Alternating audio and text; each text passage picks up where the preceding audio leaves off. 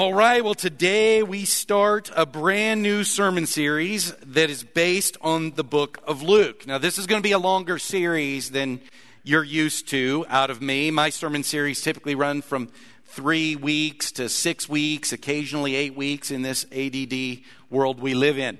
But this one is going to be 26 weeks. We are going to be doing this series for literally half of the year 2020. 22. Now, why? Why are we slowing down and dedicating half of the year to this one book of the Bible, Luke? So let me answer why we're going to be focusing on Luke with a verse from Hebrews. Okay? It's in Hebrews 12 2. I've mentioned this last couple of weeks in preparation for this. That this Hebrew author who's explaining to a Jewish audience what we have in Jesus, what the work of Jesus means, and then how we engage in the life of Jesus and his kingdom now. And he says in chapter 12, verse 2, he says, Let us fix our eyes on Jesus, the author and perfecter of our faith. He says, Look at Jesus. Fix your eyes on him. Be somewhat obsessive about Jesus. And I've been reading that to you the last couple weeks, but I, I haven't given you the other one that I always couple with this one. It's the one Dole read for us in chapter 3, where this same author says, Fix your thoughts on Jesus, the apostle and high priest whom we confess. And so these, these two commands are really one, right? Of all of the commands of Scripture that I have attempted to follow, I don't think I've been blessed more than by following these. And I'm serious about that. I have not been blessed more for any command I have followed in Scripture than these right here. He's, he's saying, look at him, think about him, look at him, think about him. This is the, the disciple's life. There's something about it that changes us, that engages us, that puts us in relationship with Jesus, I would dare say. And so we fix our eyes on Jesus because he's the author of this faith we're all pursuing. Okay? He wrote it, whatever that means. Okay? He's the perfecter of it. So if we're going to grow in this faith, that's coming from him. We fix our thoughts on Jesus because he's the apostle. That means sent one, right? He's been sent from God to us, and he's also our high priest. He represents us back to God. So we fix our thoughts on him, we fix our eyes on him. So Luke, then, is one of the four books in Scripture that record the life, ministry, and work of Jesus. So it stands to reason. If we're going to fix our eyes on him for a season, we're going to go to one of those books. Now, why Luke? Because all of those books are written from different points of view to different audiences. So why Luke? There's several reasons that I decided on Luke and proposed Luke to the leadership, and they gave it the thumbs up. But let me tell you my chief reason by letting Luke introduce his book in the first four verses of this gospel. Here's what he says. He says, Many have undertaken to draw up an account of the things that have been fulfilled among us just as they were handed down to us by those who from the first were eyewitnesses and servants of the word. Therefore, since I myself have carefully investigated everything from the beginning, it seemed good also to me to write an orderly account for you, most excellent Theophilus, so that you may know the certainty of the things you've been taught. So, what Luke is saying, and we're not saying the other gospel writers are slackers, but Luke is proactively saying that he has done his homework. He got to a season, remember, he did ministry with Paul, and he got to a season of life where he's hearing the stories. I mean, he was still a very oral community, right? The stories get passed down. But he's done his homework. He says others have set about to record what's happened. I've looked at those. The stories that have been passed down from eyewitnesses of Jesus. I've heard from them. Those that have been servants of this word, which is Jesus. Right? I've listened to them and I've taken it all in and I've put together, best of my ability, hopefully empowered by the Holy Spirit, we believe he was, an orderly account. He very intentionally put this gospel together. Why? Why did you do all this homework? I mean, clearly the story was already out there and spreading and being told, and others have written accounts. Why did he do it? He tells us, so that you may know the certainty of the things you've been taught. I just love Luke's heart here. And I love his work that he did on our behalf. Because I don't care how long you've been a Christian. Maybe you're that outlier that this doesn't happen to. But even lifelong Christians, servants of Christ, still sometimes I do just wake up and I'm like, man, am I sure of all this? Eh, what exactly did happen? And did it happen? And I want to be certain. And so I really appreciate Luke because he wanted that for you too. He wanted you to have some certainty. And so my hope and prayer is that somehow, by choosing Luke, who wrote with the intention of doing that, that maybe that happens as we study Luke, we just, that he put it the way he put it together, that somehow God cooperates with Luke and with us and ultimately with Jesus. And we are moved to a more profound and certain and grateful faith in this Jesus. So when I first announced that we were going to do this a few weeks ago, I got an email from a brother, an older brother, who was really excited for all of you, for all of us to do this in particular, the book of Luke, because of what happened to him years ago. This is probably dec- over a decade ago, this happened. And he wrote me this email about his journey, and I'm going to share it with you because this is what I hope happens to you. And it can. It can. My journey through Luke was life changing, actually, faith changing. I was a leader in the church, and yet there was something missing. As a teenager, the question I kept asking myself was Is it really true? I had professed faith, been baptized, baptized others, gone on mission trips, you name it. I had done the church thing, the faith thing.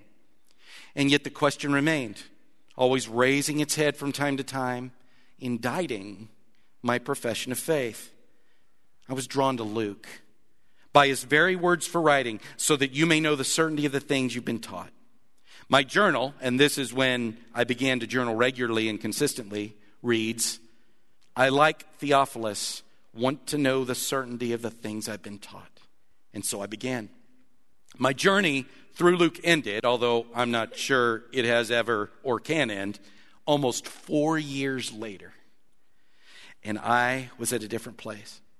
My faith was different, changed, transformed. What happened was not even what I intended or expected. I had hoped to somehow be convinced it was true, beyond a doubt. But what happened far exceeded my hopes.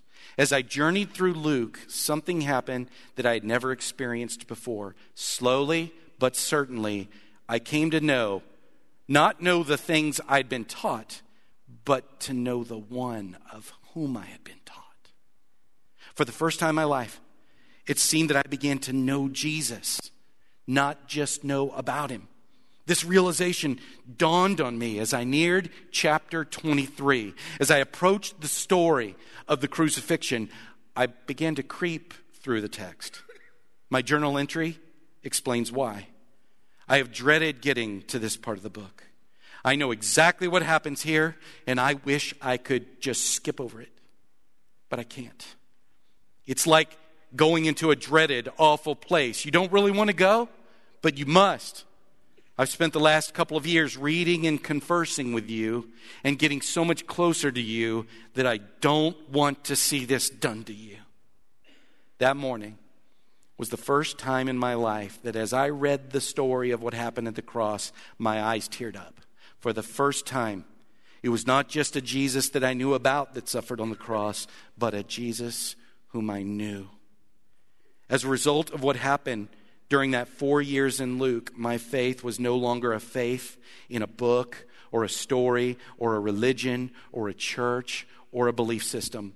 My faith was now in a person I had come to know. Knowing him is better than all the apologetics. It is the ultimate apologetic.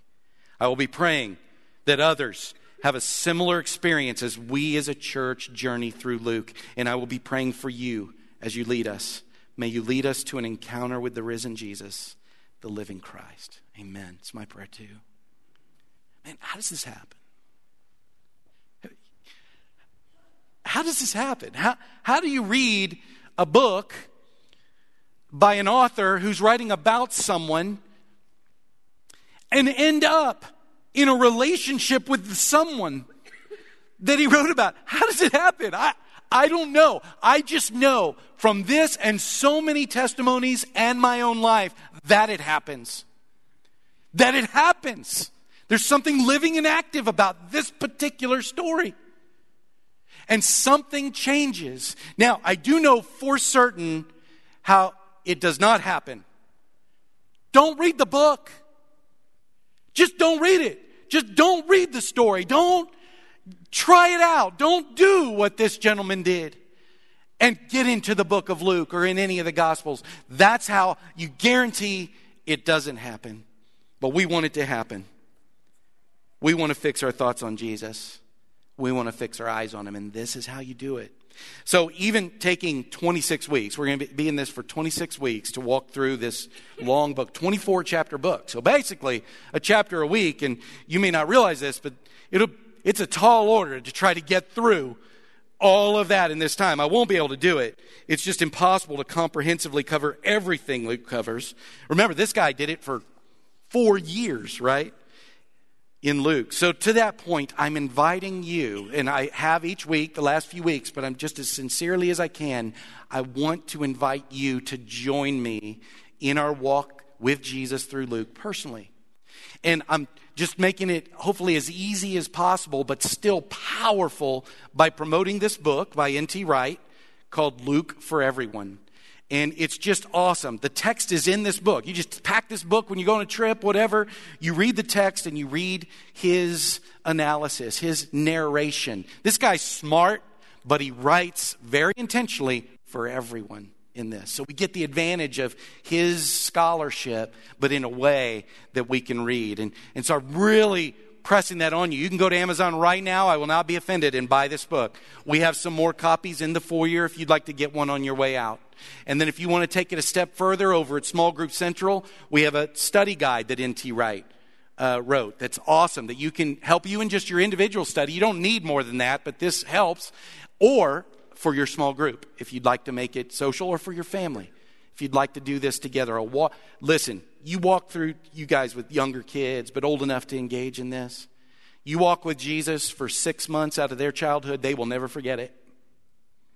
They will never forget that, that family event that you did with them. So I really want to encourage you to join me in this. So, my goal each week, I have to have a humble goal because it can't be comprehensive, is to try to capture for you Luke's orderly narrative and try to explain why did he do this? Why did he say this here? And so i've never approached it just that way. I usually just go to jesus' life and, and try to unpack the content but i'm going to have luke in mind. He did this for a reason so i want to follow those reasons and try to approach it that way. But then each week each week i'll have a, a little gift i hope for you a what hit me. Something some takeaway some practical elevated kingdom what hit me? I'll give you an example of that today. I, I know God gives those to me often. I hope He will give me uh, one as I study this just for you. All right, so now that I've explained how and why we're going to go through Luke, and Luke has explained how and why he wrote it, he begins this world changing epic story of Jesus in chapter 1. We're only doing the first half of chapter 1 with two birth announcements. That's how he starts. That's how he introduces his name. Anyone who's written a book knows that, that introduction is important. There's implications. You're setting things up. And it's no different here. And these are no ordinary birth announcements. We use the United States Postal Service and sometimes Facebook or other ways to do our birth announcements. This is a birth announcement where an angel from God came down to make it. Okay? And it wasn't the parents making it to others, it was God making it to the parents. So, I want to read, I won't do this every week, but for this intro, I think it's important. I want to read to you these two birth announcements, and I want you to listen as I read it. Uh, for because he sent this angel Gabriel. He's the only common character in these two things. Is Gabriel got these assignments? I want you to listen to who he sent this angel to, and what he says to him, and how they react. Luke chapter one, verse five. In the time of Herod, king of Judea, there was a priest named Zechariah who belonged to the priestly division of Abijah. I'm sure that's not right pronunciation. His wife Elizabeth was also a descendant of Aaron. Both of them were upright in the sight of God, observing all the Lord's commands and regulations blamelessly. They had, but they had no children because Elizabeth was barren and they were both well along in years. Once, when Zechariah's division was on duty and he was serving as priest before God, he was chosen by Lot, according to the custom of the priesthood, to go into the temple of the Lord and burn the incense. And when the time for the burning of incense came, all the assembled worshippers were praying outside. Then an angel of the Lord appeared to him, standing at the right side of the altar of incense. When Zechariah saw him, he was startled and was gripped with fear. But the angel said to him, Do not be afraid, Zechariah. Your prayer has been heard. Your wife Elizabeth will bear you a son, and you're to give him the name John. He will be a joy and delight to you, and many will rejoice because of his birth, for he will be great in the sight of the Lord. He's never to take wine or other fermented drink, and he will be filled with the Holy Spirit even from birth. Many of the people of Israel will be he will bring back to the Lord their God. And he will go on before the Lord in the spirit and power of Elijah to turn the hearts of the fathers to their children and the disobedient to the wisdom of the righteous, to make ready a people prepared for the Lord. Zechariah asked the angel, How can I be sure of this? I'm an old man and my wife is well along in years.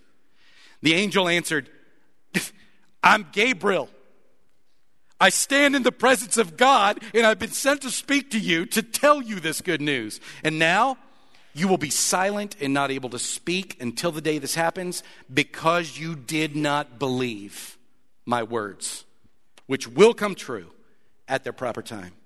Meanwhile, the people were waiting for Zechariah and wondering why he stayed so long in the temple. When he came out, he couldn't speak to them. They realized he'd seen a vision in the temple, for he kept making signs to them about but remained unable to speak. When his time of service was completed, he returned home. After this, his wife Elizabeth became pregnant and for five months remained in seclusion. The Lord has done this for me, she said. In these days, he has shown his favor and taken away my disgrace among the people. Now, in the sixth month, God sent the angel Gabriel to Nazareth, a town in Galilee, to a virgin pledged to be married to a man named Joseph, a descendant of David. The virgin's name was Mary. The angel went to her and said, Greetings, you who are highly favored, the Lord is with you. Mary was greatly troubled at his words and wondered what kind of greeting this might be. But the angel said to her, Do not be afraid, Mary. You have found favor with God. You'll be with child and give birth to a son, and you're to give him the name Jesus. He will be great and will be called the Son of the Most High. The Lord God will give him the throne of his father David, and he will reign over the house of Jacob forever. His kingdom will never end. How will this be? Mary asked the angel, since I'm a virgin. The angel answered, The Holy Spirit will come upon you, and the power of the Most High will overshadow you. So, the Holy One to be born will be called the Son of God. Even Elizabeth, your relative, is going to have a child in her old age, and she who was said to be barren is in her sixth month. For nothing is impossible with God.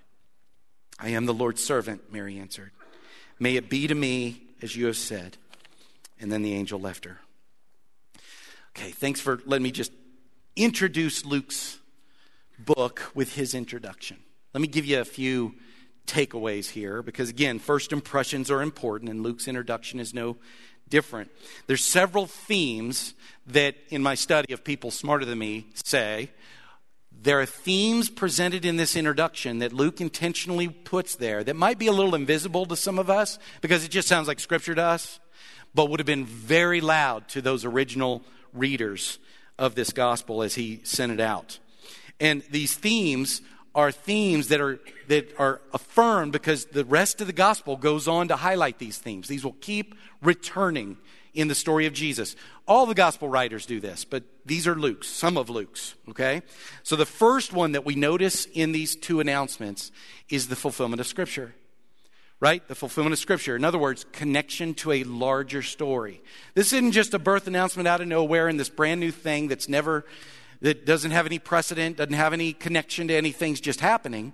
He is connecting it to Scripture. To, and this is significant because Luke is the only New Testament writer that's not a Jew.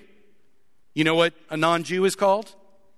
Gentile. That's right, a Gentile. Whenever you hear the Bible talking about Gentiles, most of us are Gentiles, right? And so Luke is the only author in the New Testament that's a Gentile. He wrote his gospel as a Gentile for Gentiles. So this is significant. He doesn't he doesn't connect to the Old Testament, say, as much as Matthew, who's a Jew writing to Jews, right?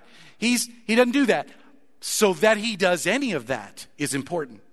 That he does any of that. He is letting his Gentile audience know we're entering into an ongoing story of God. It's about a bigger story that's been going on, aware or unaware. It's been going on for a long time, and it's continuing, and you get to play a role.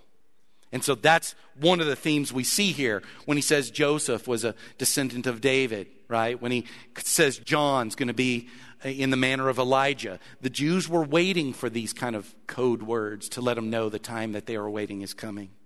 So we see that here. A second one, and these first two are theological, the, the last two are kind of social. Um, the next one is the role of the Holy Spirit. Let me ask you do you even remember the role of the Holy Spirit in what I just read? Maybe, maybe now, maybe now you go, oh, oh, yeah. Yeah, or maybe you're like, no, I'd have to go back and look. See, there's two opposite and equal mistakes that churches make in regards to the Holy Spirit. It, all churches probably lean one of these two ways. And I mean, we err, right? It just happens. Some take the Holy Spirit and make him the center of our faith. Like everything is about the Holy Spirit. Proof that you're a Christian is about the Holy Spirit. Holy Spirit is the center of the story and the central role in what the church is doing now. Center. Okay? Even the Holy Spirit would be against that. The Holy Spirit always points to Jesus. Okay? The second flaw that a lot of churches make on the other side is we minimize, sometimes even erase the role of the Holy Spirit in our faith. We don't think of him at all. So Luke seems, more than the other Gospels, to insert the Holy Spirit into the story, explaining his role, noting his role. If the Holy Spirit is behind this, the Holy Spirit's probably doing that, letting us know he is a very important part of this story and therefore of our faith. Luke always includes the importance of the Holy Spirit without making the whole story about the Holy Spirit. And so you'll see that, and I just want you to be aware as you read and as we go through this. So those two are theological, the second two are, are social, right? So the first, you're going to see in Luke the priority of and the value for the poor, for the poor and the oppressed. Luke, it's in all Gospels because Jesus' ministry valued the poor and oppressed. Luke, turn up the volume, more so. More so. It's there. It, now, here's where it is. You're like, where was that in the announcements? Well, in the Greek, remember, Luke's a Gentile. Sometimes Gentile and Greek are used synonymously. Uh, just sometimes. He was Greek from Macedonia, I think. Greek stories often had started with these kind of what's called an annunciation, where some divine Greek god sends a messenger to someone. But that someone in all other Greek literature is always someone important. It's a king or a queen or a prince or some powerful hero, you know, in, the, in militarily or some. It's someone like that. That's who it is. So it would have stood out to these Greek listeners, huge, that this angel is sent and in the Annunciation to this old couple from a little nondescript little tribe that is maybe worshiping and serving in a temple of a dead religion that doesn't have a lot of importance in Greece. You know, that, that's barren, in fact. And socially, they've looked, they're looked down upon because they don't have any kids. That was a big social faux pas, not having kids. Was, you just got looked down on if you didn't have kids. It was, it was shame you heard in Scripture. Elizabeth says, He's taken my shame away when she got pregnant. And so there's that. And then the other one is like this, this young teenager who's a virgin, who's betrothed to the, the, the son of Herod. No, no, to a little carpenter some, some little carpenter guy, you know. That's who she's. That would have stood out. But even if that wasn't there in his introduction, you're going to see it in how he quotes Jesus, what he shows Jesus emphasizing. Jesus prioritizes the poor, the oppressed, the marginalized, the weak socially on the earth. And so that's a social thing we'll notice. And then the second, this last one is like it, but is part of that because of their role. But the, you also see in Luke the elevation of women. So I, I, I put that out there um, specifically because every commentator does says that Luke elevates women. Now, women would have fallen in the marginalized category back then. I mean, it was not in Palestine, the place of women was low. Matter of fact, Barclay said that there's this prayer, I think it's Barclay, that said there's this prayer that, that uh, Jews prayed, thanking God that I am not a Gentile, a slave, or a woman. They would pray that prayer. Right? I mean, that, that's the stratosphere that the Jews in their uh, view put them. And so the typical happenings, and uh, now there's the Jewish low view of women, which might have been slightly higher than the Greek view of women. All right, the cultural view of women was low. So, all the writings would have presumed and reflected that in unsurprising ways because we're invisible to the things that are normal in our culture. We don't see them, but they're just there. So, it would have been very visible as Luke highlights women in their roles in surprising and notable details, giving them notoriety, value, and worth that in that culture, Jewish and Greek, they don't have. It, so it's invisible to us from where we stand because we've progressed in this so much as a society and as a spiritual group. Okay? But he puts that in there. So, for example, while the presumption in the introduction of this book, you would imagine, because of the predominance of men, even in the faith, that Zechariah and Joseph would be the ones lifted up as the recipients of these messages, and they would have the proper response, right? If somebody's going to mess up in their response, it's going to be the women in the story, you know, because, you know, they're just not, they don't get it as much, right? It's the men that are always highlighted. And so that is not what happens here.